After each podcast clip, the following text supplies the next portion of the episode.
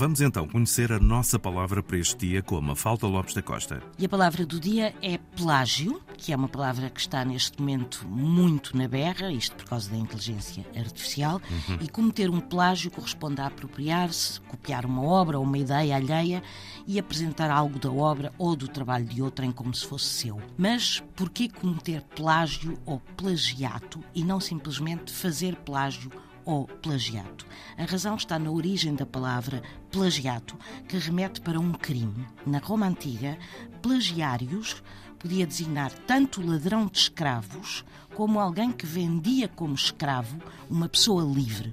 E isso era um crime que era muito severamente punido. Era um crime grave.